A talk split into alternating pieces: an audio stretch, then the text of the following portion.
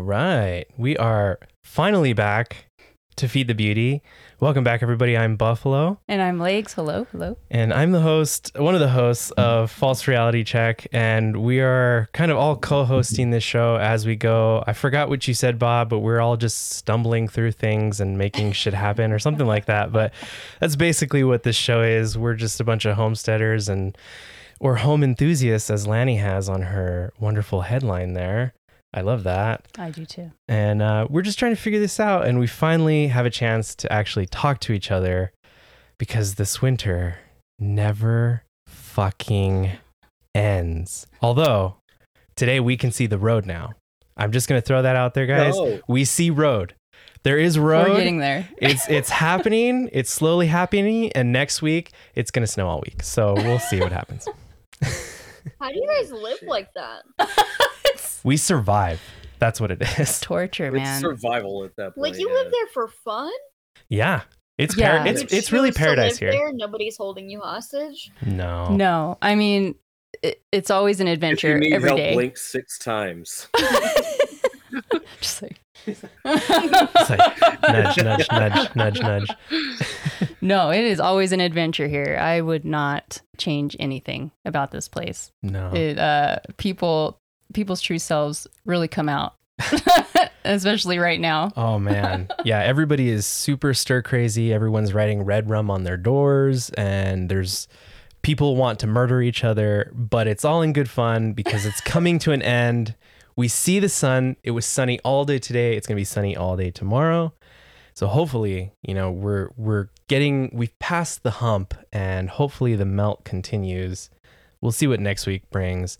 But before we catch up with us cuz we just wanted to jump around. Who wants to go first and and just talk about what's going on since we've last talked?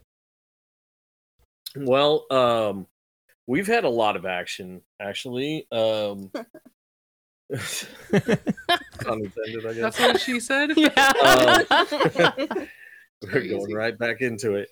Um, That's what she said. we actually we actually went to our first farmers market. Did our first farmers market, and I would I would consider it a pretty big success. We made we made okay money. I mean, we're still in the hole from what yeah from what it cost us to kind of get there. But um, There was a lot of overhead costs, like a canopy, um, materials. Yeah, table and and just kind of getting stuff for a nice setup that grabs attention, you know. So, um, it it g- took us a bit to get there, but we're there. We made money. We sold product. They we, didn't make us put eggs in coolers. Yeah, Nice. eggs were just able to be out. Um, we sold some chicks stemming from that. We met some cool people. We've been selling chicks. we've been selling chicks like crazy. nice. Like, I'd like to get to the point to where we're a, like a small time hatchery.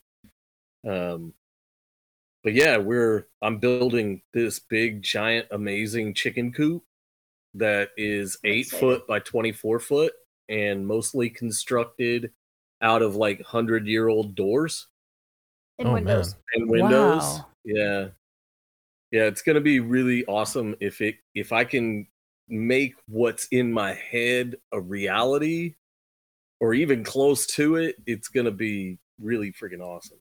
That sounds awesome. I pictured Alice in Wonderland Yeah. when you when you said like windows and doors. It's gonna be well, pretty cool. before you said windows and doors, I was like thinking chicken palace. I'm like chicken Taj Mahal, and then you're like, no, it's gonna be made out of old doors and windows. I'm like, okay, so like not that, but still Right. pretty nice. it's I think. gonna have old tin roof, rusted tin roof, and um, like the entryway is a is an old pair of French doors with old hardware and everything on it.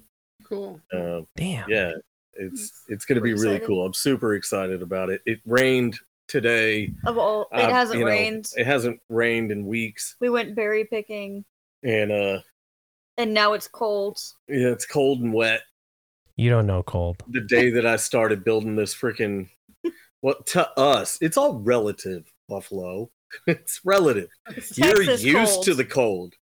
We're I- in Texas where here. it's 80 degrees one day and 40 the next, and Oh God. to. and any of you would just drown. It's just Yeah. raining constantly. That's crazy. I'm Yeah. halfway through my herbalist course. Yeah, I'm gonna be a certified herbalist soon. Wow. I'm excited about that. That's Yeah. pretty cool. I have sourdough I've kept alive. It's not died. All right. And I have plants I've kept alive. yeah, doing some gardening a little bit, I herbs know. and tomatoes and such. Good. all small time stuff and still cranking away with chickens so we've got another batch of eggs in the in the incubator that should be hatching in like 11 days Mhm. and we've already preemptively sold like almost all of them um, they're almost all sold Nice. so um, yeah it's it's coming along It's coming along. Canning, That's awesome. doing the canning stuff. she finally got a pressure canner Yeah.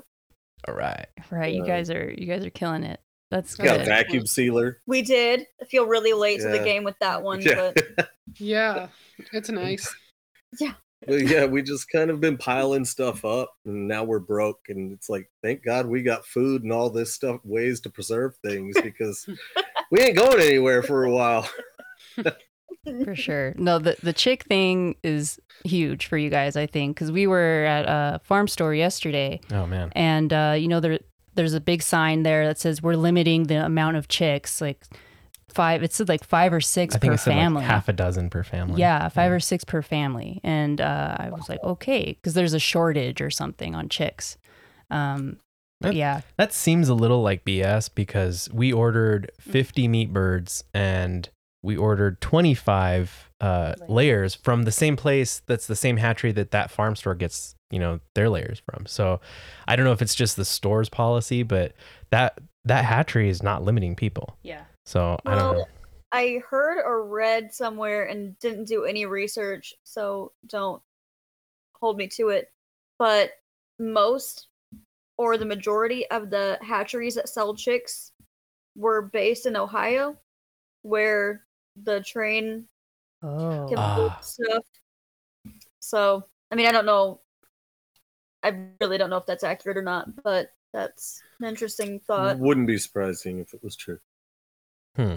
That's crazy. I didn't even think about because I know that people who had chickens there were saying their chickens died or were suffering blindness or the eggshell like the got turned clear basically.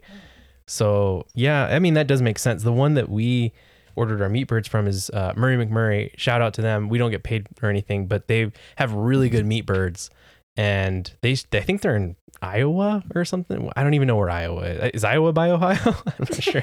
it is. It's is over not there somewhere. Class. Move along. Yeah. Don't ask me where stuff is. yeah. I'm an American. We don't know anything. we don't we got to know. GPS. I know where I'm at, supposedly. It's like Iowa, Ohio. Wisconsin. It's Mhm. kind kind of all Michigan. over there. I know. Michigan is. Great Lakes like portion. Bible Belt stuff. For sure. Yeah, McMurray. Uh, McMurray was sold out of, out of all the straight run pullets uh, for layers that I wanted, and I I looked not long after you guys placed your order, so I know they were selling out, and I'm not sold out forever, but sold out until like July or August. Mhm. right. I don't want to get my chicks in July or August. I want to get them now so that they're hatch, you know, hatching or laying eggs by July or August. So yeah, uh, it's it's been like that here too. The local f- farm store, well, they got bought out, so not quite local anymore. And but then also the tractor supply. Um, I've seen some in tractor supply, but it was like slim pickings. And then the next time I was in, they were empty, and they're like, "You got to call on Wednesday and see if we get them, and then we'll let you know that they'll what we have and when they'll, that they'll be out on Thursday." That kind of a thing. And then the more local place was like, "Yeah, you get here Saturday morning."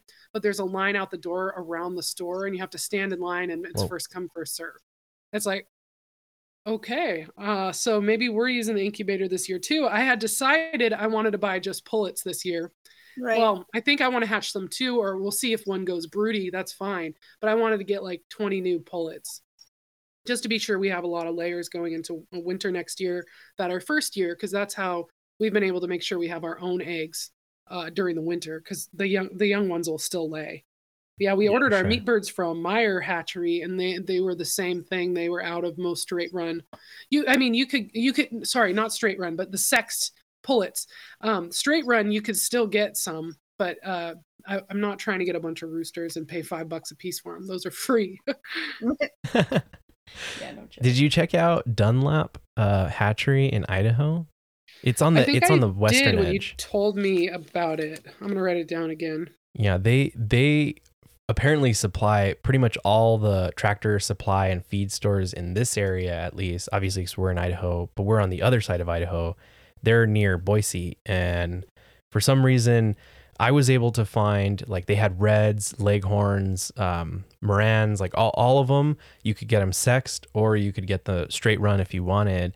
And I, I when I looked at Murray, they they were completely out until like you said July. Like we could not and I wanted to get everything from Murray if we could.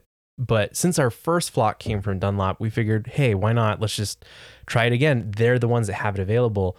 So they're actually shipping ours, I think, in two weeks. Yeah. So we should be getting them like the start of April.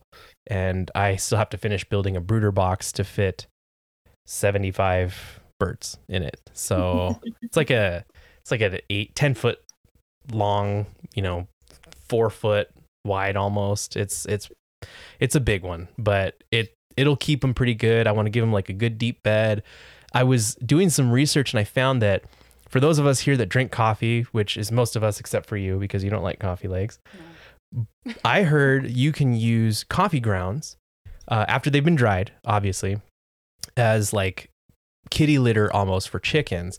So I was watching, uh, I saw like an Instagram reel with a person that made, I don't know, like a chicken palace, kind of like what you're talking about, Bob. And they, it, it was amazing. It looked like a house, but it was for chickens. And they basically put the roost right above this tray area that they put all this coffee ground, kind of used coffee grounds in there. And I thought, oh, should they shouldn't eat coffee? Like that's probably not good for them. Apparently, chickens are very good at deciding what's good and what's not for them, like just with one taste. If they taste it, they're like, oh, I don't like that. And coffee is one of those things. And it acts like a natural kitty litter. So if you hold the roosts, you have them right above like this area of coffee grounds, you can basically take like a kitty litter shovel and just scoop out the poop and just keep putting more coffee What? grounds. Yeah. Yeah, and, and your coop will smell like coffee. It smells like coffee, not like chicken Yeah. shit. Sounds like a dream. Yeah, we've heard we've heard that, and we actually started collecting coffee grounds for a while. they mold Um, super easy. They do mold. Drying them out was difficult, but then um, through talking to some other people, what can be harmful to them is the level of caffeine. And so there's there's one place that sells like um, coffee ground um, bedding, basically in like forty pound bags, I saw that. but it's all decaf. From like Rural King, I think is Oh. where it Decaf. is. So super far think- from us. Um, and the shipping was outrageous, but Yeah.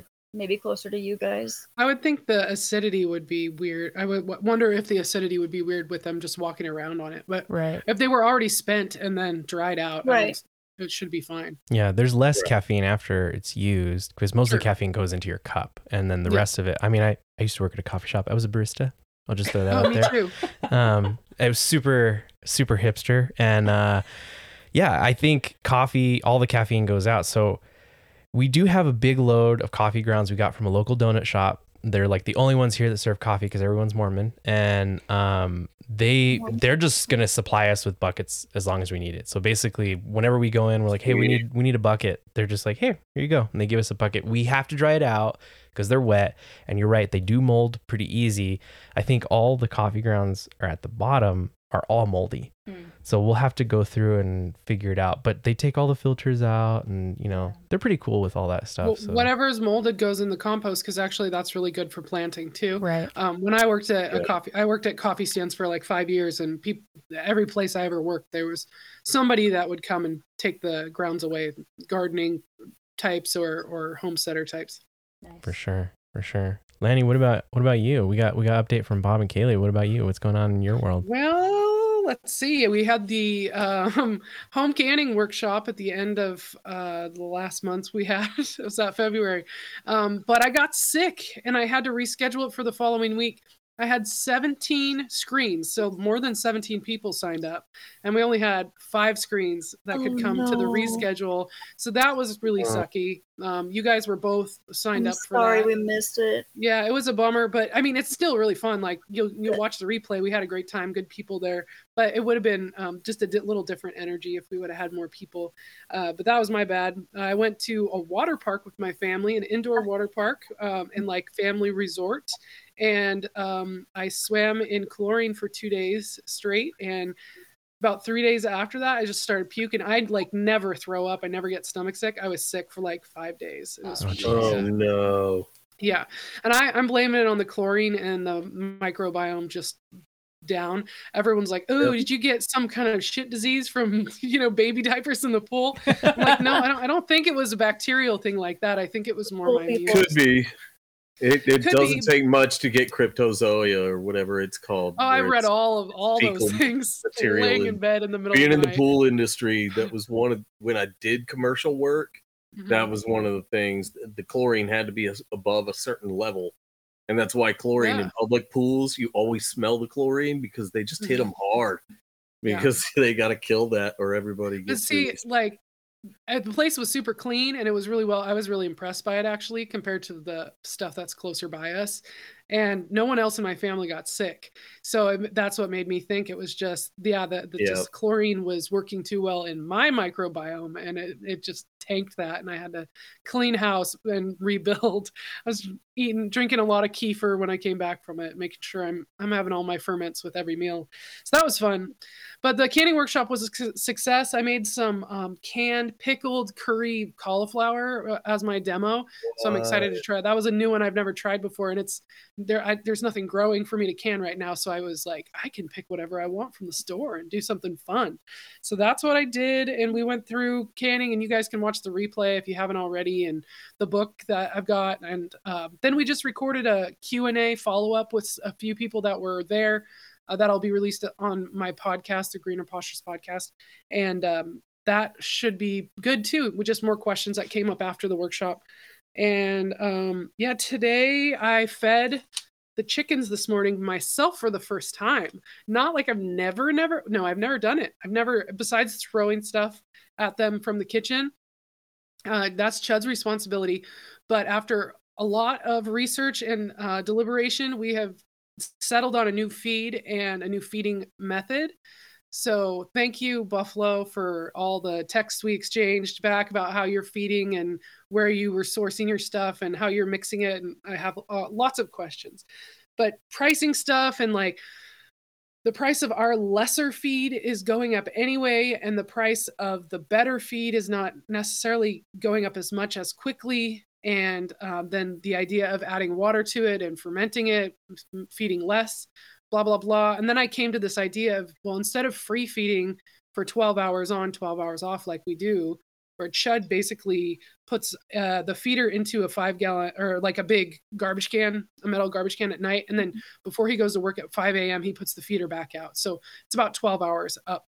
So instead of doing that, we are only feeding outside of the coops in the morning in a big trough, and we're just letting everybody out and then feeding them there. And then the rest of the day, they're on their own.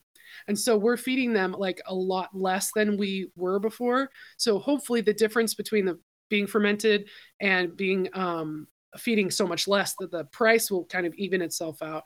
And this should encourage them to eat more of the stuff that we want them to eat, anyways, bugs and and and plants and stuff around the the property, which I think it has because the older flock's been kind of lazy and they've been the last two days, three days since we've been doing it. They've been around. So instead of Chud putting the f- food out before he leaves, it's now me and the two year old's responsibility to um, slop the chickens like we used to do the pigs. So it's it's kind of it's kind of fun. And Chud built this beautiful trough, like um, I think it was ten feet long, and it just like a little V that's got on little legs, just perfect height for the chickens. I just posted a reel on the Instagram page if you want to see what it looks like. The chickens eating this morning, so that was cool. And we were able to find the feed we wanted through Azure Standard, and um, we're doing a group order, like a wholesale order with friends that have a business, and so I was able to get it for even 25 cents um, a pound cheaper than I was thought I was from Azure. So it turned out to be pretty good. um, through that same order, I just ordered a whole bunch of different like ancient grains, wheat berries, so I can continue milling my own flour. And I put a bunch of those in mylar bags and you know like five pounds each, so that I can shop from my own grocery store when it's time to get flour. Because the price of bread flour went up here to oh, it's over two dollars a pound for just bread flour. So Wow. I'm like, now I, I for like einkorn berries were were two two sixty seven, and now it's like those are really expensive. The spelt was under, it was like a dollar and six cents. So I'm paying like half the price to get spelt, which like is better for you, and you just have to grind it yourself. So I'm trying to save money by buying that stuff in bulk and and packaging it correctly so that I don't I make sure I'm protecting my investment. You know. So working on that. Um, let's see, my my two year old fell in the pond today, so that was an exciting Oh and gosh. sad. He didn't cry or anything. He was just shocked, and Chad looked like he's gonna cry. He was scared. He went all the way under, so I was just, you know, an hour ago combing algae out of, you know, like fine no. little baby hair. I've never cut it, so he's like a rat tail of like baby hair, and I'm just like having to shampoo and comb that out. Uh, he seems fine, but he was very cold. It's it was like I don't know, 50 degrees out now, but it was like 35 this morning, so that water was pretty cold. Whoa. Yeah. Hi. Yikes. Uh, oh, and I started a bunch of seedlings. I've got tomatoes sprouting, and I've got cucumbers and cabbage and tulsi and Italian basil and Thai basil and dill and something else. Um, all ready starts in these new racks that I put in my windows in my kitchen. And then I'm going to start some seeds out this week. Probably root vegetables is what the moon calendar tells me to to do um, over the next four days. So I'll do potatoes, carrots, uh, beets, and radishes. Those are all pretty pretty good about planting before the last frost date. Because our last frost date's probably up into second week of April around there, I'm guessing. Um, and That, that must be I'm- nice, yeah. Yeah, it is. I know. That'll be the last frost date, so they say. But they were spraying heavy today. So I'm not sure if we're gonna like get snow tomorrow or something. Because it got cold last night and that was clear. And then now it's just like a milky. I my mom came over today and I was even, Mom, look at that. See that thing? One big fat one right over, watching it lay. I'm like, watch that and watch what happens next. And then I took her outside later. Look at it. See it how it spreads out, how you can't see the sky. It's like, do you remember when you were a kid? Was the sky milky like that or was it blue? Just asking all these questions. Like I was I was real That's fired amazing. up about it today. She's like, I just don't like to think about it. Oh my gosh. Not, not There. thinking about it has gotten us where we are. I know. So I'm like, mm, get that stuff out of here. But we'll see what happens. Um, but my my garlic that I planted November 1st is starting to stick its little head up out of the hay that we covered it with to keep it warm. So that's exciting. And my rhubarb is coming, and my I've got new um, raspberry shoots are coming. So we're gonna have to relocate a bunch of raspberries this year because it's getting kind of crowded. So that's exciting because hopefully we'll have a whole bunch more raspberries. Nice.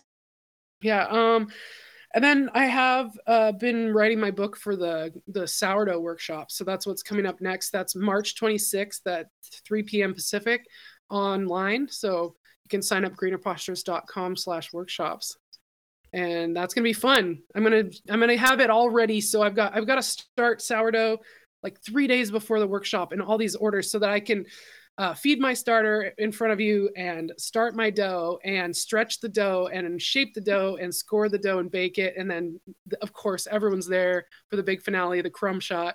So you got to cut that bread open and see what it looks like inside. Otherwise, why even paying for this, really?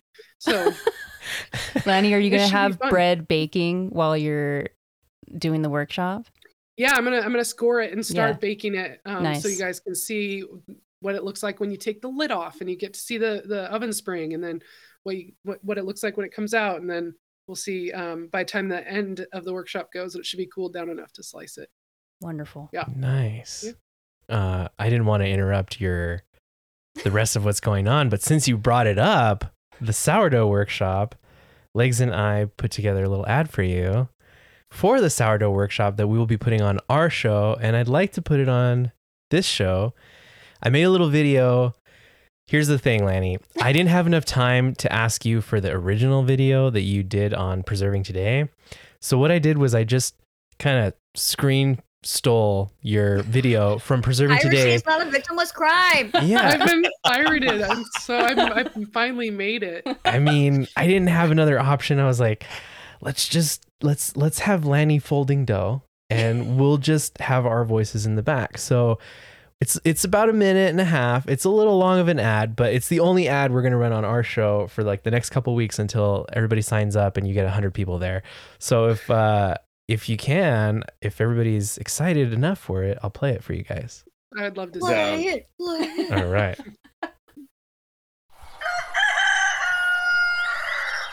For most folks, the idea of making bread is daunting, especially when it comes to sourdough. But let's be real what is being labeled and sold as bread in the supermarket should be more daunting. A food revered as the staff of life has become a toxic product. Even though it has a long history of being consumed by humans. Well, there is no better time than now to go against the grain and get back to our roots of creating a simple loaf of sourdough. And there is no better person to learn this skill from than Lanni from Greener Postures. On the Greener Postures podcast, and with the fantastic workshop Lanni has put together, the whole month of March is about sourdough. From the basic question of what is sourdough to creating your own starter from scratch and understanding the art of making your own perfect loaf, Lanni's got your back during the live and interactive online workshop on Sunday, March 26th at 3 p.m. Pacific. Lanni's two hour workshops are a guaranteed good time. Her no BS style of teaching and bright smile, coupled with the valuable skills and knowledge she provides, are worth every penny. Sign up today at greenerpostures.com slash sourdough dash workshop and pay a low fee of $40 to get access to the live online workshop with Lanni, a PDF booklet with tips and recipes, and access to the Greener Postures Telegram group. Don't miss out on the opportunity to level up your skill tree and learn how to make your wheat foods more nourishing and digestible through the art of sourdough. Sign up at greenerpostures.com slash sourdough dash workshop and join us Sunday, March 26th at 3 p.m. Pacific. So I we put that together. I realize how much we pause when we talk, and I like if you look at the audio, there's like cuts everywhere because I have to bring everything together. Otherwise, it'd be like three minutes long. And That's I what my YouTube videos are like too. yeah, I just I I I know that people have like a 5 second attention span. So I was like, "All right, let's get to the point. Let's do this." But we wanted to put it together because we want people to be there. Legs is now the sourdough queen of our Oh. county. I'm no, no. I'm I'm I'm I'm wouldn't say that. I'm bestowing that on her because no one here makes sourdough. Oh my god. No one here makes sourdough and she she has orders. So I'm just going to she has weekly That's orders awesome. now. Yeah. So Yeah. Awesome. Yeah, I'm I'm getting I'm getting better at it. I'm not a pro, not just yet, but Me I'm good neither. I don't think you ever will be. Yeah. It's just uh, it's always about just getting better. Exactly. But I'm good enough to where people they love bread and they want this bread, so I have like regular customers now, which is pretty cool. That's That's awesome. awesome. Good Yeah. job. Yeah. Yeah. So hopefully everybody here joins. I know I'll be there. I'm really excited for that class, even though I've already been, you know, taking in the sourdough that you make. I want to see what Lanni has to show us. And especially because you're already preparing all this stuff. I'm like, I feel like we're watching uh, Julia Childs, except you're not in the CIA. So this is really, this is going to be a great, I think, But I'm workshop. just as tall as Man Manly. I don't know if she was tall. I just assume it's like a Janet Reno situation. she looks like she's seven feet tall. I know that's what I think, and I'm not that tall. I'm like five eleven though, so I'm Oh, like really oh, tall. Still pretty Pretty tall. tall. yeah. Not bad. Oh, that's funny. But yeah, I'm excited actually that you guys are getting into sourdough. I'm excited to hear that uh, Kaylee has a starter that she hasn't thought that she killed, even though she probably hadn't killed the other ones. I probably Um, did. I don't believe her. And um, because there is so much more to learn uh, from stuff when you hear it after you have some context. So you guys now have a foundation to lay the information that I'm going to spit at you on, you know, so that there's there's probably more you can take away, more you can add to the workshop just with questions that you'll have. Awesome. Yeah, I'm looking forward to your discussion on the various grains Mhm. and how they differ and because I, I kind of have an idea about it but i haven't tried or played around with them just yet but And the um, last episode of the Greener Posture podcast is um, how flour affects sourdough. So I talk about different flours and different grains as as much as I can in the half an hour time that I've I've give I've decided to stick to. So those are quick episodes. yeah that's i think that's a good time time limit Mhm. For sure. Yeah. Oh, yeah I uh, forgot. I I'll put it in the Telegram uh, for us, but I made a little reel of that ad if you wanted it for your Instagram. I don't Oh, know. sweet. Yeah. Yeah, I- it comes out like a small screen because I'm literally just stealing your stuff off of Yeah. YouTube. But if I get if you give me like the actual footage, I could probably configure something to make it better for you. But I figured, hey, we need people there. Sourdough is so good. Everybody here loves it. They just don't know how to make it. Yeah. And Mhm. I know it's really good. I've been feeling better eating more sourdough and more ferments. We've been trying to incorporate ferments in pretty much every meal we do, I think. Oh yeah. I've been having them with eggs in the morning. Some sauerkraut with here. eggs. I, Yeah, I thought it'd be the weirdest thing, but man, it works. Tastes really, really good. good. If yeah. you make some sauerkraut with red cabbage, I don't know why I like the red stuff in the morning. Yeah, Ah, the red, the red, the red sunset kraut in the in with the eggs is really good. I need to try it. We- We have I some of that in the fridge. I thought that would taste better. We should try that tomorrow for the eggs. okay, Yeah. we'll do that. And for those who don't know, sunset kraut is just what I call a recipe that I make sauerkraut from my workshop. So Yeah. and yeah, just so everybody knows too, if you're still want to do the fermentation stuff, I'm gonna do another live fermentation workshop in June and uh, a live um, fermented beverages workshop in July. And then I've also been I've done in in-house workshops for the first time in a while. I had I think 10 people that I didn't know over to, to learn about uh, fermented vegetables the day after the or the day before the canning workshop that I did and it, that was great from some like you know patriot kind of community in town that were they call themselves the thrivers and they were um, doing different workshops at people's house and i volunteered uh, they were doing like a rabbit processing workshop the next week at somebody else's farm so it's cool seeing like some old ladies that yeah. um, just like just stretching their their comfort zone, you know, making sauerkraut. And it was nice to to do that again because that's the what we don't get to do uh, when I do them online is actually hand people cabbage and be like, squeeze this and see what it feels like. You know, get your hands dirty, do it yourself. I don't want to do all the work. Yeah. Yeah, it's fun. That sounds like something we're trying to do with the chickens this summer. So, well, you know, early summer. When we're butchering the chickens, I want to invite people over just to see the process. And, you know, if you kick a decent enough donation, you'll take a chicken home with you. But we have orders for chickens already. We've Awesome. basically sold three quarters of our chickens already. So Excellent. that's pretty Nice.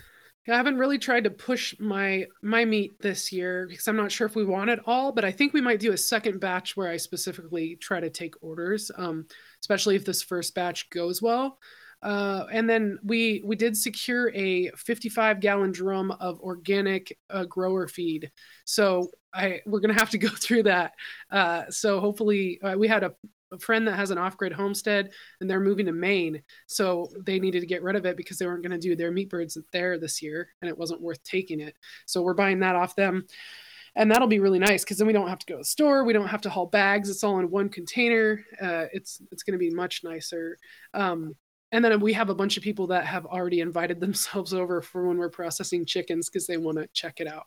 So hopefully, yeah, we can get some donations or at least some help and uh, maybe get some orders for chicken in the future.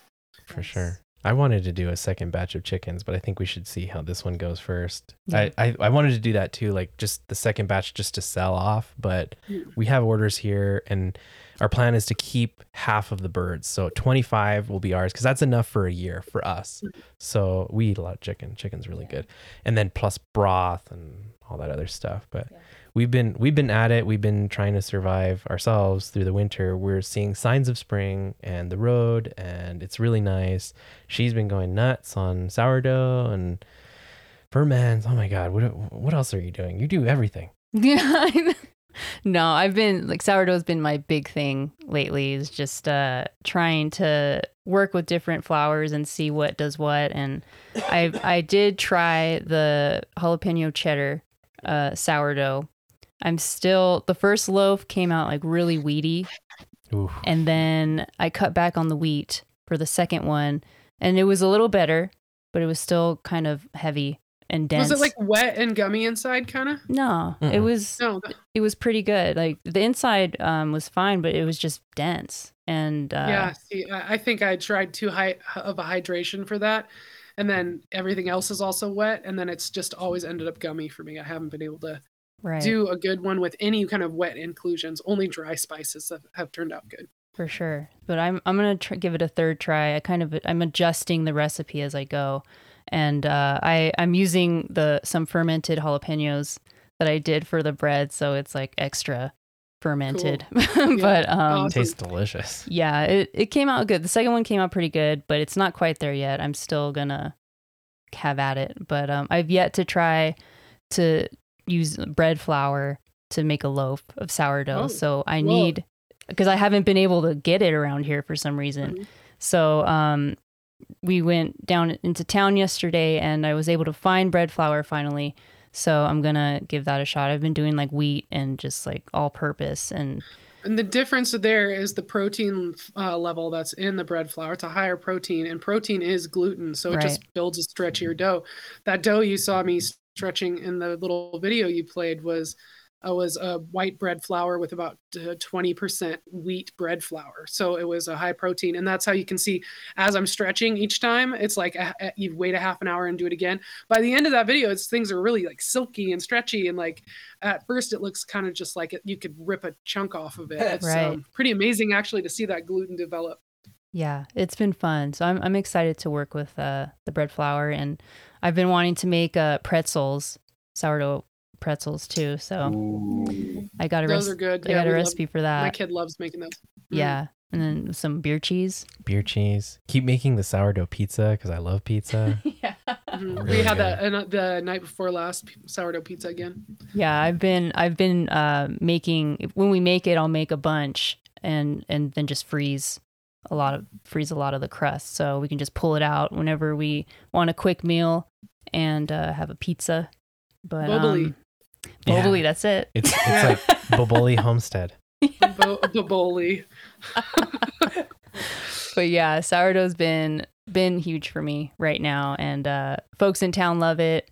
Um, I've I've sold a few of my ferments. I'm kind of just been gifting a lot of the things I've been making just to get people to taste and uh, spread the word, and it's been it's been doing pretty good. So That's good because Yeah. especially if you're working with stuff that people aren't really familiar with, um, they might not know that they like it. And what you got to get into is kimchi because that one always goes. yeah, I know that's next. I think I was thinking of doing a mini uh, workshop just on kimchi that would be like 40 minutes because it's it's an additional step uh, over like sauerkraut. There's a soaking aspect to it. And, and it, it's it's simple, but it was for some reason like intimidating to me. So I didn't make it for a long time, um, just till a few years ago after I've been doing sauerkraut for ten years. You know, um, and it's so i mean we have a gallon and a quart in in the fridge now because i we like to eat it anytime we have anything close to acceptable. And that's also good with eggs. And then anytime somebody comes over we just had to have our stove fixed the other day. And the repair guy that came i was talking to him and i started to feel it out. I'm like he's cool. So like he ended up part of his bill was paid in chicken eggs and kimchi nice. sa- sausage. So yeah, Yeah. making it work. Best way to do it. That's Mhm. awesome. Dang. Yeah, I want to get into that. I, I was trying to pick up a bunch of cabbage yesterday, but good old St. Patty's Day, Oh yeah. everyone, sold the, the store was gone. And I, I'm like, damn, I'm going to have to run down to town again just to get cabbage. Yeah, But- this is this is what happens when you live by all the white people. Yeah, you gotta have corned beef and cabbage on one day a year, and then they overcook that cabbage until it's totally mush. Yeah. Or they try to make colcannon. You know what that is? No. It's like mashed mashed potatoes with uh, that are kind of chunkier, and then they've got cabbage in them. It's actually really good. Ugh. My grandpa, my step grandpa, was Irish. My my Italian grandmother's first husband passed away when my mom was little, and she remarried an Irishman, and so we always celebrated um, St. Patrick's Day, and he would make colcannon and soda bread and um, corned beef. Damn. Yeah, we we actually didn't even think about St. Patrick's Day when we went down. We were like, oh, who's gonna make corned beef and cabbage? Because where we came from, it was like mostly Mexican people, and you know, it was like that was fine because everybody was just getting like carne asada It was just an for the excuse to drink. It was an excuse to people. drink, but nobody ate corned beef and cabbage. and so we were here, and I'm like, oh yeah, I forgot. Everybody here's white. So of course they're gonna have corned beef and cabbage because this is like Irish land here. So So for me, this is the time of year where you buy corned beef from the store because it's on sale, and you put it in the freezer and you have it at random times throughout Hmm. the year. When you make a good Reuben, if you make a good rye bread, you make some mustard, you make your sauerkraut all from scratch. Now I need to do corned beef because it's it's like the corned beef from the store is just not that good. It's got the pink salt stuff, the dye in it, and everything, and the nitrates. I think I could corn some beef, and I liked saying corn corn some beef because it sounds funny. I'm not a big fan of corned beef. I don't think hmm. you've had What? like real corned beef. My I've, my I've had yeah, I've had like crap corned beef. my my mom my mom makes these Oh, God. taquitos that are fried in the worst oil in the world and she makes it out of that canned corned beef you know that stuff that's yeah, barely corned beef hash stuff. yeah it's not Yeah. real corned beef i don't really know what's in it it's probably got pigeon in it and And oh she makes like little taquitos and she fries them. As I grew up, I thought, oh, these are great. And then, you know, the more we started eating fermented foods and trying to change our diet, I was like, oh, I don't want to eat that crap anymore. First, it's fried in like the worst oil in the world. And then it's it's corned beef with like all nitrates and it's Yeah. just the worst thing you could eat. So she has that experience with corned beef. I do too, so but I also know the other corn kind. your own beef and make your own tortillas and then fry it in lard and be like, "Here, mom, look at this recipe I approved upon." Dang. Now you won't die from eating it, and it's delicious. Pretty much. I'll show her. yeah. Because that does it does Uh-oh. sound good. Yeah. No, that sounds pretty good. You you already show her up. Her cook, I- her cooking's lasted a long time Oh ago. my. Yeah, I don't have much competition. Jesus. My mom was like a Weight Watchers, and uh, Chud's mom like always made this like six bean like like sweet beans. You know, I can't remember what they're called. Like white people like them at barbecues, barbecue beans, Oh whatever. yeah, but yeah. but with Splenda, and Oh it's my just like That's like the worst thing ever. Gross. yeah. Oh my Yeah. Are god. you talking about baked So- beans? Like, Barbecue I, I don't really like sweet beans. I don't like it Barbecue sweet. beans but I- with Splenda. Yeah, and I like uh, ranch Ugh. beans. Uh, It's similar to to to baked beans, but they're not You can sugary. taste it. But yeah, don't That's do terrible. fake sugar. It's not. It's not a nice thing to do to people. Because you're like, Oh. oh, beans, that looks good, and then you taste it, and you're like, that is not sugar, and it's very sweet. It's extremely sweet. That sounds That gross. sounds that sounds like Yeah. cancer. That doesn't sound good. I at all. love I love barbecue beans. I do like barbecue but beans, but like with damn. maple or something in Splenda, it. good god. Mm, Right. Maple and Not bacon. Splenda. Yeah. yeah, I like them when I make them myself. I guess I don't like the cans of whatever they are. The Mm-mm. The Bush's. The Bush's kid- baked beans. Bush's baked beans. Yeah, that's what I'm thinking of. Those are terrible. Yeah, I actually I want to do my own and can them so that we have them for barbecues this summer because then I can control the sweetness there and yeah, use good maple syrup. For sure. So, uh, what I've been working on has been purely mostly politics. Uh, recently, Yes. Oh, here we Um, go. I can't I can't go into everything because there are legal matters at hand and yes, I'm working with an attorney. So I can't go into everything. But what I can say is basically our corrupt city council, and I say corrupt because I have evidence, uh, is trying to charge people. No one in town has water meters. Everybody's on free access to water. As long as the that little water main is flipped, you got water. And they can't shut the sewer off, so it's not like they can stop your your poop from coming out and going into the city sewer. So they try and charge everybody, you know, one fee for water, one fee for sewer every month. Recently, without notice, uh, proper notice, they raised the water rates uh, to an extraordinary amount where some people were going to pay upwards between 200 to almost 400% more per year. That's like uh, one person we talked to, for example, is going to have to pay an additional $2,000 per year. And they don't Holy use any more water than any other residence does. Yes, they operate a business, but the business doesn't use water. Um, they don't have an ice machine. They don't even have a dishwasher. All their all their stuff is basically uh, all you know efficient, and the pipes are all redone. But the problem is um, our lovely city council. They uh, they have this thing with outsiders where if you're not from here, they don't like you. If you run a business that they don't like, they don't like you, and they will do anything they can to basically stop you. They also do anything they can to stop development. And as we all know, development just happens. Like it, you can make as many rules as possible. And we came from the land of development in California where they have all of the rules, like literally all of them. They've, they've created rules.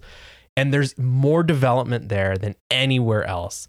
And the reason why is because developers are millionaires. They can afford to pay for anything. And they just pass the cost off to whoever's going to buy the property off them or rent the property from them. So we're in this kind of legal battle where this water ordinance is now officially null and void. It is not passed. They cannot enforce it. They cannot charge people. They, uh, I actually paid our water for the whole year, and they were going to charge me additional even after I paid. They're like, "Oh no, it's retroactive. You have to pay, but it's only a little bit more, so it's not that big deal." I'm just like, "We're poor. Like we don't have anything, and you're trying to jack us even more." So I've kind of not me, but me and another businessman here in town have formed a coalition of businesses and residents that are just done. And we have an attorney, we have evidence, we have public records requesting that they're trying to push to the side and not answer. And we're basically going to go after them any legal means necessary, any any way possible to the point where we've proven their lawyers inept. Like I've done a better job than him. I've actually informed him of what the what the ordinance says because he didn't read it. Our ordinance uh, was basically taken from some other location and put here, and so we're we're in this battle. We have another hearing with them later in the month. Um, we're gonna go meet at the county building and you know they're to act like the pompous assholes they are and we're going to basically nail and staple their ball sack to the wall with our attorney present and it's to be fantastic and the only option will be basically bankrupt the town because our lawsuit is big enough that it will bankrupt the town or all of them resign that's the options so it's basically going to be their ego versus the town, and we're going to hold them to it. And then when a spot opens up, which should be fairly soon, I'm going to go and put my hat in and run for council or mayor or whatever the hell's available. And we'll just get in and, change what we need to change. And I basically want to repeal everything that this council has done. So whatever they've done, I want to repeal it.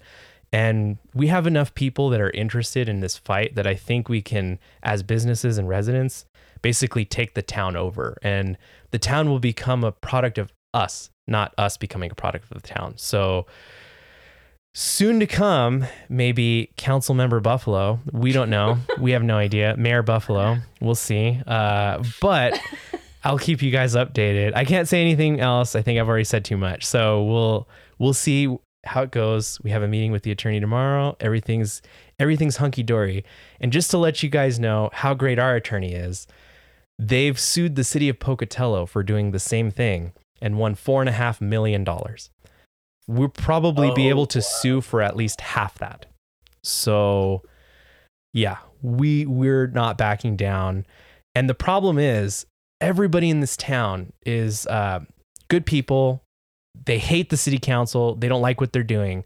But when you hold them accountable, they're like, wait a second, you're being a little rough here. And so now they're trying to paint us as bullies and we're harassing them because we're asking them for public records, apparently. So this whole council has turned into snowflakes. They are just melting like the snowflakes outside. And it's been fantastic. We are we basically have had the upper hand this entire time and it's been fantastic. So yeah, it's I know I know Bob, you and I we talked about it. You talked about maybe running for sheriff and I was like, do it, man. At this point, like I know I'm an anarchist. I fucking hate the state, but at this point, let's do it. Let's just take over because if these dumbasses don't want to do it and nobody's going to do anything about it, I'm going to step in and be the man to do something about it cuz my grandfather would never put up with this shit. My grandmother certainly wouldn't put up with this shit. She'd be out in the street with pitchforks. So I better do it now Right. because no one here is doing it. So I guess I'll be the dick. It sounds stressful. It sounds sounds stressful to me. It's it's been it's been something. Just people talking shit, you Oh, know. Like it's Mm. It's not like we have a giant target on our back or anything. Uh, but it's, I don't care. I carry a gun. I'm fine. Yeah, it's Yeah.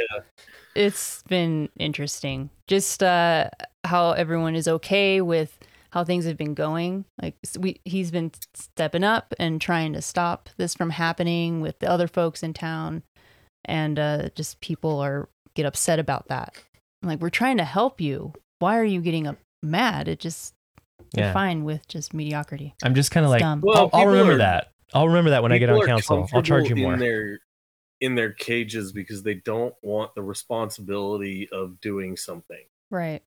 Like, no, no, no, what you're doing sounds like I might have to get involved or do something different. I don't want to do that. Yeah. Yeah. It's it's been pretty it's been pretty stressful in terms of just, you know, it's small town, everybody talks, you know, so Mm-hmm. there's certain people Yeah. that are like, I don't think he's gonna do anything. I don't think he's gonna do anything. And I'm the type of person that when you say, Oh, I don't think he's gonna do anything, I always when I say I promise I'm gonna do something, I do it. And sometimes you don't like it, but at at this point, I'm not here to make friends. I'm here to change the culture to something a little bit more liberty oriented, a little less snowflake, and a little bit more masculine. And I feel like, well, you know, why not? Let's just do that and see what happens. Oh and, yes. you know, fuck it. If people don't like me, I'm not here to be liked. I don't care. I don't gain satisfaction you- from them. Well, they they will like you once they see what you've done. You know, it that's always the way it goes, right? Like they're gonna fight it, but then once you liberate Oh, if you're them, successful, they're going to be on the side of the winner for You know, sure. So they're gonna be slaves- fine. historically oh, slaves didn't want to be free. Yeah.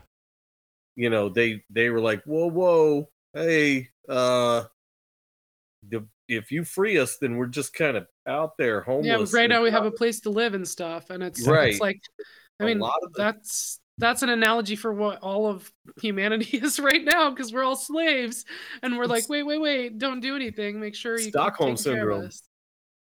Us." Yeah, Yeah. our Yeah. our city council here locally um, was still meeting online and not allowing anyone in ch- chambers until just a few months ago due to COVID. Jesus. The county council people, council members come with masks on and shirts that say "I'm vaxxed," and anything they're talking about is just trying to pass new money for the health department, new um, propaganda stuff for um, our kids, like to go into schools and talk about vaccines and stuff like that. And there is a there's a group in town called Be Brave, and they show up at every single meeting. They would show up and st- Zoom call, but stand in front of chambers like the whole time that they had the chambers closed. Like you need to reopen this so we can all have a face to face conversation. It's awesome. And those were some of the people that I had in my house for the Nice. for the sauerkraut thing. And I'm like, I don't, I want, I don't want anything to do with that, but I can help by making, t- showing you how to make sauerkraut, so you have good microbiome to keep enduring this stressful situation. That's actually really helpful, Lanni, because I mean, I'm not gonna lie. The one thing that has been consistent has been the sauerkraut and you know all the fermented stuff like the dilly beans and all the stuff that you make. And I'm not gonna lie, like as stressful as it is, I have no problem going to the bathroom. I was gonna say the one thing that has been consistent is your bowel movements, Exactly. and that's important. Sometimes it's a little too consistent, you know. I'm just like, whoa. We need the confrontation Wonderful. types though. For sure. I love it. Oh my god. We'll yeah, see. dude, I love it. I I don't know that I'm in a small enough county that I can do anything just yet. Um, I'd want to move to a smaller county, um, Can- or Is get. there is there one? Yeah, I mean there are a few that are really small. Like Trinity County is is tiny. Um, so there are some small counties around. Um, Grimes is the county that we're next to, um, and it's extremely corrupt. And Walker County is the county that we're in, and it's it's massive. So there's corruption, but there's really it's got a couple really big cities in it, um, and so it'd be it's a lot more difficult to kind of do something where you're gonna you're gonna have an effect. Right. For sure. So You know, you know what my recommendation is is uh start with the town, not the county first. We are where we're at, Right. we are the county seat, but this town comes first. And so always get in and recognize and understand and talk to the city workers, especially anybody who does any kind of hard work in the right of ways, digging, trenching, those kinds of things. If you're good with those people, that is the people who actually run shit. Uh, the the people that sit in a building and vote on how much money to spend, how much of your money to spend, they aren't real workers, and that's why I I already told her I was like, if I can get in and fix some stuff and fix what I need to do, I'm done. I don't need to be in there anymore. Vote for somebody else because none of that seems fun to me. I don't want to go and hang out with these people every couple weeks and at a meeting. Like these people, these people are horrible. Like absolutely horrible people. Their their their favorite thing to talk about is literally how to spend our money on useless shit. They we're running out of water, but guess what we just got, guys? A splash pad. Fantastic. Thanks. Where's our fucking water? Oh, it's in the splash pad. We appreciate it. So Dumb. It's so it's so stupid. It doesn't make any sense. These people just want to spend our money. So I'm just gonna go in and This we're gonna try and kick them out. Splashpad probably open what four months out of the year. Exactly. Less than that. Exactly. What a, a waste. splash pad when you can't even see your driveway because it's frozen. In March. Exactly. That's March. bananas. Seems like yeah, a I can't ridiculous believe spend of I'm still blown away that Kaylee was picking strawberries a week or two ago. Yeah, what the like, hell? we don't get our strawberries till the end of June here. It's so strange. You're lucky. Yeah. It doesn't compute. Man. Yeah, it's been- sense. Now we've had a couple cold chills here and there that you know you could definitely see that they were spraying something or doing something, and then a few days later the weather gets shitty. Um, but it's been kind of above between sixty and eighty for the past month or so. Except Give for next week, it's supposed to be in the 30s. Wait, but Yep. uh, how hot was it? 60 between 60 80? and 80 we've had as much as 80 degree days Wow. Yeah, I don't think Wow. we, we haven't been up to 60 yet, but it's it's and it's freezing some of the time at night, but it gets down into the the upper 30s at least, and then it's up into the 50. but I'm gonna 50. pass. yeah it's it's shorts and t-shirt it's shorts and t-shirt weather down here for the most part right now wow. Oh, and my Right. kid was outside in a t-shirt all day. it was because the sun was out. It was 50 Yeah. 4 degrees in the sunshine or whatever. But yeah, Sweater weather. What are you I- talking about? I Yeah, wore I wore shorts outside today. We yeah, we got in the 40s. Yeah. So it's nice. we're getting, we're getting there. I mean, the Well, sun. it depends on the wind i mean i can handle 40 degrees if it's not windy you know then Yeah. it's fine it's that wind that really makes it brutal especially like here the it's so wet that when it's windy and cold like it's just like icicles blowing in your face makes it so much worse it'll be 40 degrees and you know it'll you'll have a 10 mile an hour wind and the feels like will be like 20 or uh 32 it'll drop it almost 10 degrees just because of the wind As someone who's had icicles literally grow on his face uh, outside during the storms, I resent that because Yeah. it's not fun. Come It is. spend a winter with us. yeah man y'all gotta y'all gotta Snow- come down to warmer weather. snowbirds. We have lots of people that go to Arizona for for the winter here. Snowbirds. Um, Yep. Yeah, I mean, maybe you should have a, a vacation home that you guys can go to. Ah. with it- Bring pack the chickens into a trailer and just go. I think that would be really hard on a bird actually Yeah. to Yeah. have like a go from like being really cold to being warm. They'd probably like die of heat stroke. Oh, yeah, man. our chickens are actually like it would Rambo. affect them for sure Or- And you haven't lost any birds due to the weather. This win- this is is this your first winter with birds, right? This is the first winter Yeah. with birds. We have not lost any birds, and our chickens are like Rambo. They will actually walk on the snow. And we've heard from everybody in town, their chickens refuse to walk on the snow. So it's like, all right, we put them out, we let them deal with all this, you know, horrible weather. They've feathered, they've toughened up, and now they're like just butch and they just deal with it. You They know? have Is anarchist it like firm enough that you can walk on it? Like they're not gonna like sink into it, right? right now it's a little it's a wash it depends on where they walk but when it was hard winter it was just straight solid ice they could walk on it Yeah, because ours will come out in the snow. They don't like it as much. They don't do as much, but they'll come out in the snow a little bit and then go back in. But it's never that deep. You know, it's like six inches, a foot maybe at Oh. most. Yeah. the first winter we had chickens it actually snowed and we got a couple inches of, of snow and the birds didn't even care. Like they were fine. They were roaming around in the yard like totally okay. And we were all super worried about it and we had chicken people yeah we were way worried. Um and we had chicken people from colder regions that were like it's not a problem. I had one guy tell me he was like my birds sleep in the trees. Like i don't even have a, a coop for them. They sleep in the trees. Like it's fine.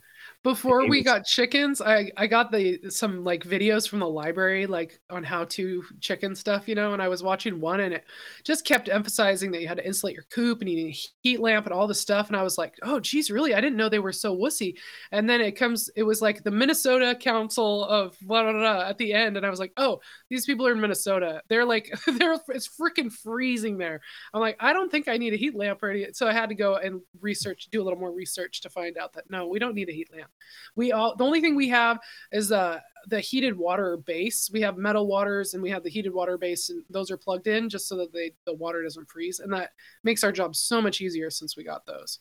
Yeah, that's Yeah. that's all we have too. We just have the heated water thing. We don't put any heaters in there. We don't put any lights other than the the one you know little disco light that we turn on for a couple hours you know towards the end of the day. But no, they're they're as natural as we can leave them alone. And if we leave them alone, they tend to sort it out. Although Yeah. they've been picking on each other lately. Yeah, they How many- were.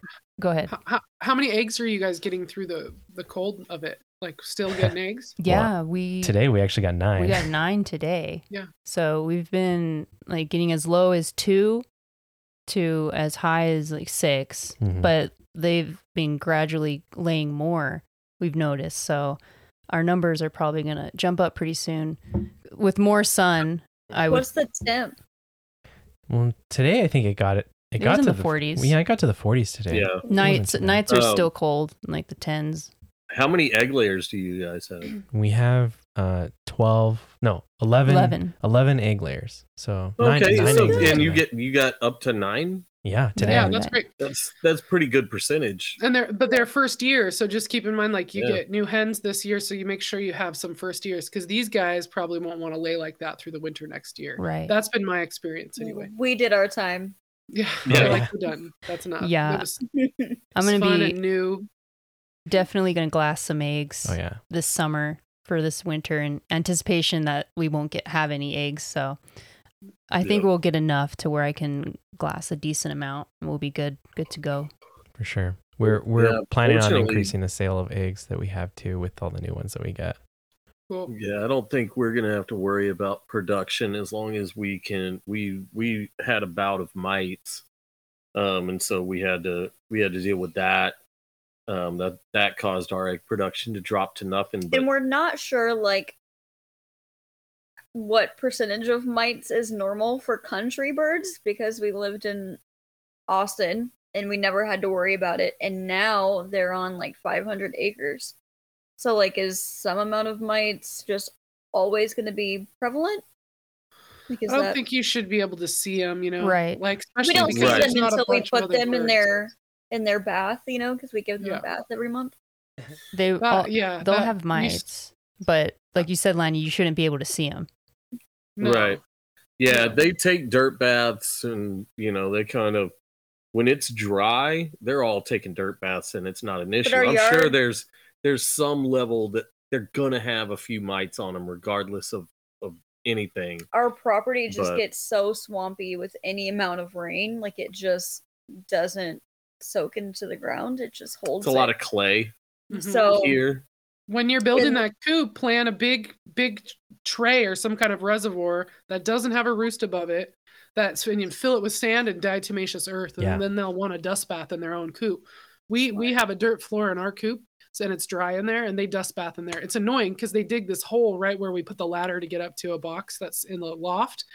so Chud's the only one who can get up there because I won't try to balance on a ladder. It's just not not something I'm into. Uh, but yeah, they dust bath in there in the wintertime even. It's dry and it's all real wet here. And I, I really feel like that helps. Mm, yeah. Okay. And we, we cool. sprinkle diatomaceous earth Yeah. all over that area too, because that helps with pest, con- pest control. Yeah. yeah, and we're we're just more diligent about it now, and we're back up to you know like we got 18 eggs today. what was the temperature? Nice. Yeah, I think it only got up to like 65, 70, something like that. It was a cooler day today. Um, and it's supposed to be dropping down. I think this weekend the the low on Saturday is like 34, the high today was 74 74.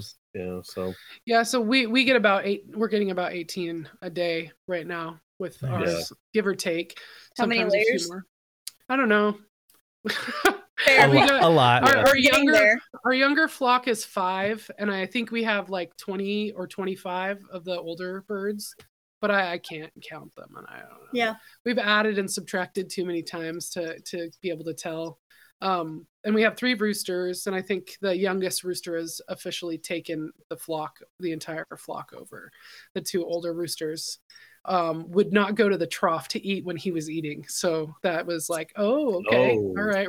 Rooster boy named Roy is taking over the the flock. We don't name any of our hens; we just name our roosters. Roosters. Rooster uh, Roy, and then Silver Fox and Lucifer. So Lucy's a uh, Lucy's a black rooster, and then uh, Silver Fox is like uh, lavender Americana, so he's all silver.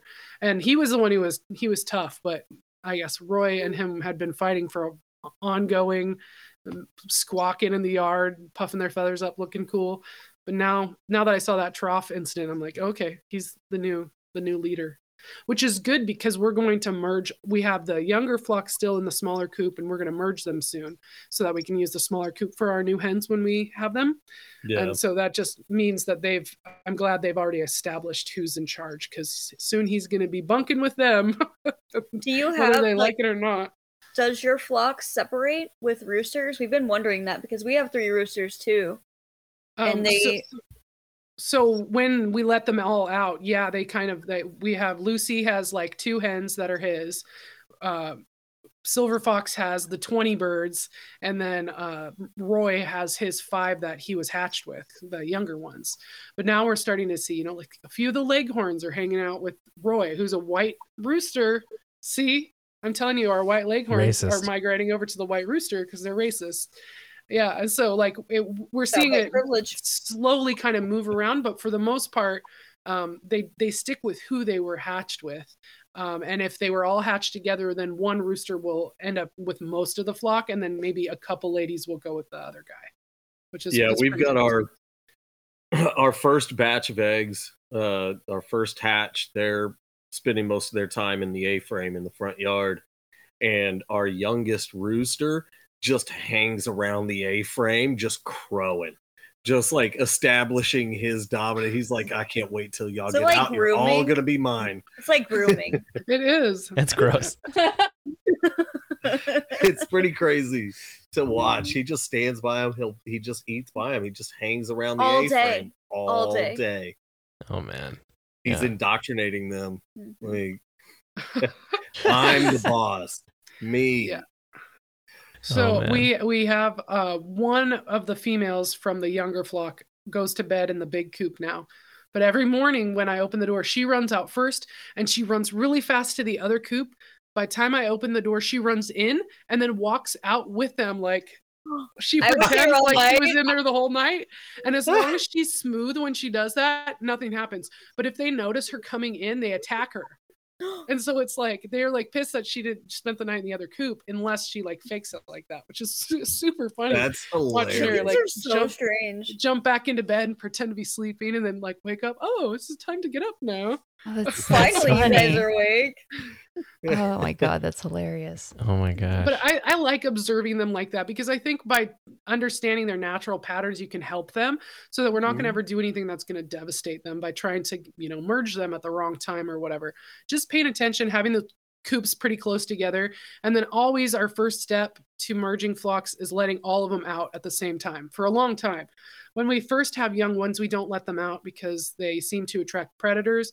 And then we wait until they're close to laying. And hopefully, we see that first egg in their coop before they start free ranging. And I know that's a long time, but that's helped us not attract the raccoons, which just murder and rip off all the heads of our chickens. Oh Jesus. That's that's pretty crazy. We uh I have never seen a raccoon here. Yesterday we smelled a skunk. I will say uh I had to murder a porcupine the other night. We had Oh. uh we had a porcupine that was up a tree. We noticed one night a weird looking trail. She's really good at tracking. She took a tracking class and she's she's pretty good at recognizing different tracks and so we obviously you said it wasn't like a raccoon or anything. And we realized we looked up in the tree and there's a porcupine we didn't think anything of it. We just left it alone because we figured, all right, it'll just go away.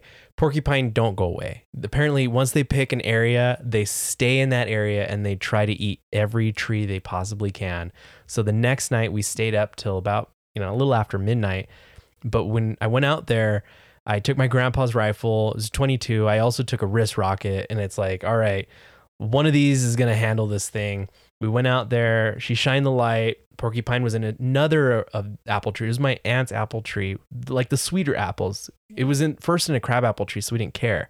But this one, we don't want to lose these apples. So we shine the light. I hit it with the wrist rocket a couple of times.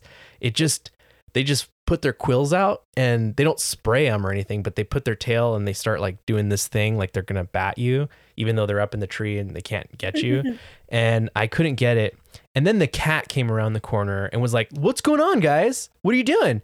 And he jumps up in the tree and he's like, Oh, let me go hang out with this thing. This looks like a cat too. And he starts like climbing up, and I was like, No, We're just Bob- like, no, Bobby, Bobby, no. no. And I'm like, It's like midnight. I, I throw the wrist rocket down. I grab the rifle, just straight up, just iron, looking at the sight, no scope, just pop. Got it. Didn't come down. Pop. Got it again. Finally, it came down. I grabbed that cat by the scruff and I took it back to its box. And then it was still breathing, so I put it down. And it's in a cooler right now. Uh, and uh, I want to I want to actually harvest some of it because I, apparently the porcupine hair sells for between forty dollars and seventy dollars an ounce. If you have a pound of it, you can sell it for five hundred dollars.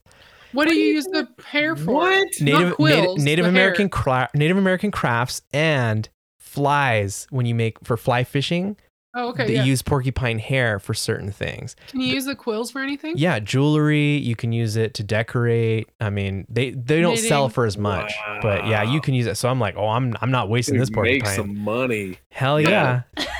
and they don't care if you shoot crazy. porcupines here; they're a pest. So we actually found another one down the street that I'm like, ooh, you know, maybe I'm gonna just go over there, go over there with my Aw. with my revolver and just Get into some old school fur trade. yeah. Why not? I mean, that's a normal business here. People catch beavers and stuff, and they sell that. So might as well just do it. It was it was really was tiring. stressful. I felt bad because I'm like, I didn't want to have to kill you. I just wanted to scare you away. But you know, when the cat gets involved, you kind of. I just I saw didn't know they quills would going eat in his wood. face. Is that what they eat? That's all they eat. They eat wood, They will shrubs. devastate trees. So I we had no idea. we could not let them let it take out our the apple trees. That it would because Yeah. they would have, or it would have come here every night until uh who knows when. Yeah. So they usually stay within an acre of uh, Wow. the area. and this this this They're property is six acres, so it's Yeah. definitely picked this place Yeah. as as its place. So we had to get rid of it, and it's fine. We'll just we'll Man, use as that's much of it as possible, and if the meat is still good, which I doubt, I I if you cook it, so you get rid of the parasites. Like even if you just flame, like put it over a flame and cook it. We could feed it to the chickens because it's just more protein and they'll Yep. eat it. I've eaten porcupine before. It doesn't taste good. I wouldn't recommend it, but you can if you want to. And I'm I'm not going to eat this one because it's just gross. Awesome. No, but Oh, it, can, it can be feed. Yeah, I mean that's Yeah. a good point. yeah. Sure. Um, to anybody out there, if you're killing pests, skin them and cook them, feed them to your livestock. For sure. Yeah. So uh I have to actually put the chickens away, guys. Uh do we want to maybe like wrap it up and go Yeah. around Yeah. the table? All right. Uh Bob Kaylee, you guys want to start? Sure. Uh, I'm Moral Bob. My podcast is Hidden in Plain Sight, not the imitators that I have found recently. Another imitator. Um, and you can find me on all the podcast feeds. I'm on Instagram at the Hidden Pod. Uh, and we started our own podcast called New Kids on the Flock, where we just talk about chickens. Nice. It's just chickens and chickens and more chickens Is that still on your same feed? it's it's on my feed for now. I'll I'll break it off onto its own as soon as we get a logo probably. And so I have a you know some artwork to go with it. I'll break it off on its own feed, but for now you can find it on my feed um at least once a month, every other week. We're trying to do it more often, but uh yeah. And this is my lovely wife Kaylee. She's at that retro homestead, at that retro homeschool Um, That's anything it. else? That's No. it. Oh, she does a she does a podcast with Drew Missing sometimes, occasionally called the Home Room. Twice. it's a good Home Room? podcast. If you want to hear about education from a couple educators, um, it's called the Home Room. It's on Drew Misson's feed, um, which is missing the point. Um, and it's a it's a pretty good show for any ho- any homeschoolers out there. Yeah. Awesome. Awesome. Uh, I'm Lanni of Greener Postures. I have the Greener Postures podcast. We're talking all about sourdough this month. I have the World as It Is Today podcast with my husband Chud, which we're not extremely active with, but we are going to try to put one out, you know, once a month or whenever we feel like it. So check back there if you're into it. People are still listening, so apparently it's, it's Yeah. stuff that you want to hear when when we come out uh, with something um, we're definitely podcasting a lot unplugged is what we call it where we just talk to each other so that's been really fun too um, and uh, the sourdough workshop again is march 26th that's a sunday at 3 p.m pacific time live online. If you want to sign up go to greenerpostures.com slash workshops.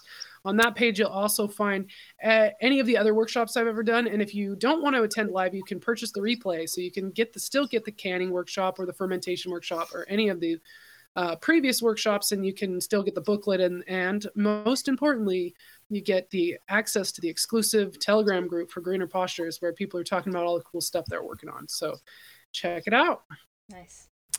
All right. Well, I am Buffalo, And I'm Lakes. and we host False Reality Check, where we talk to a bunch of weirdos like us. We uh, actually have a great episode coming out tomorrow with Dr. Nathan Riley, a fertility specialist, holistic fertility specialist, who is an actual medical doctor, but he believes in integrated medicine because he's dropped all that Rockefeller stuff. And I'm really excited to put that one out. And we co host this podcast, Feed the Beauty, with you, lovely people. And we just loved every minute of it and Yeah. look forward to the next one.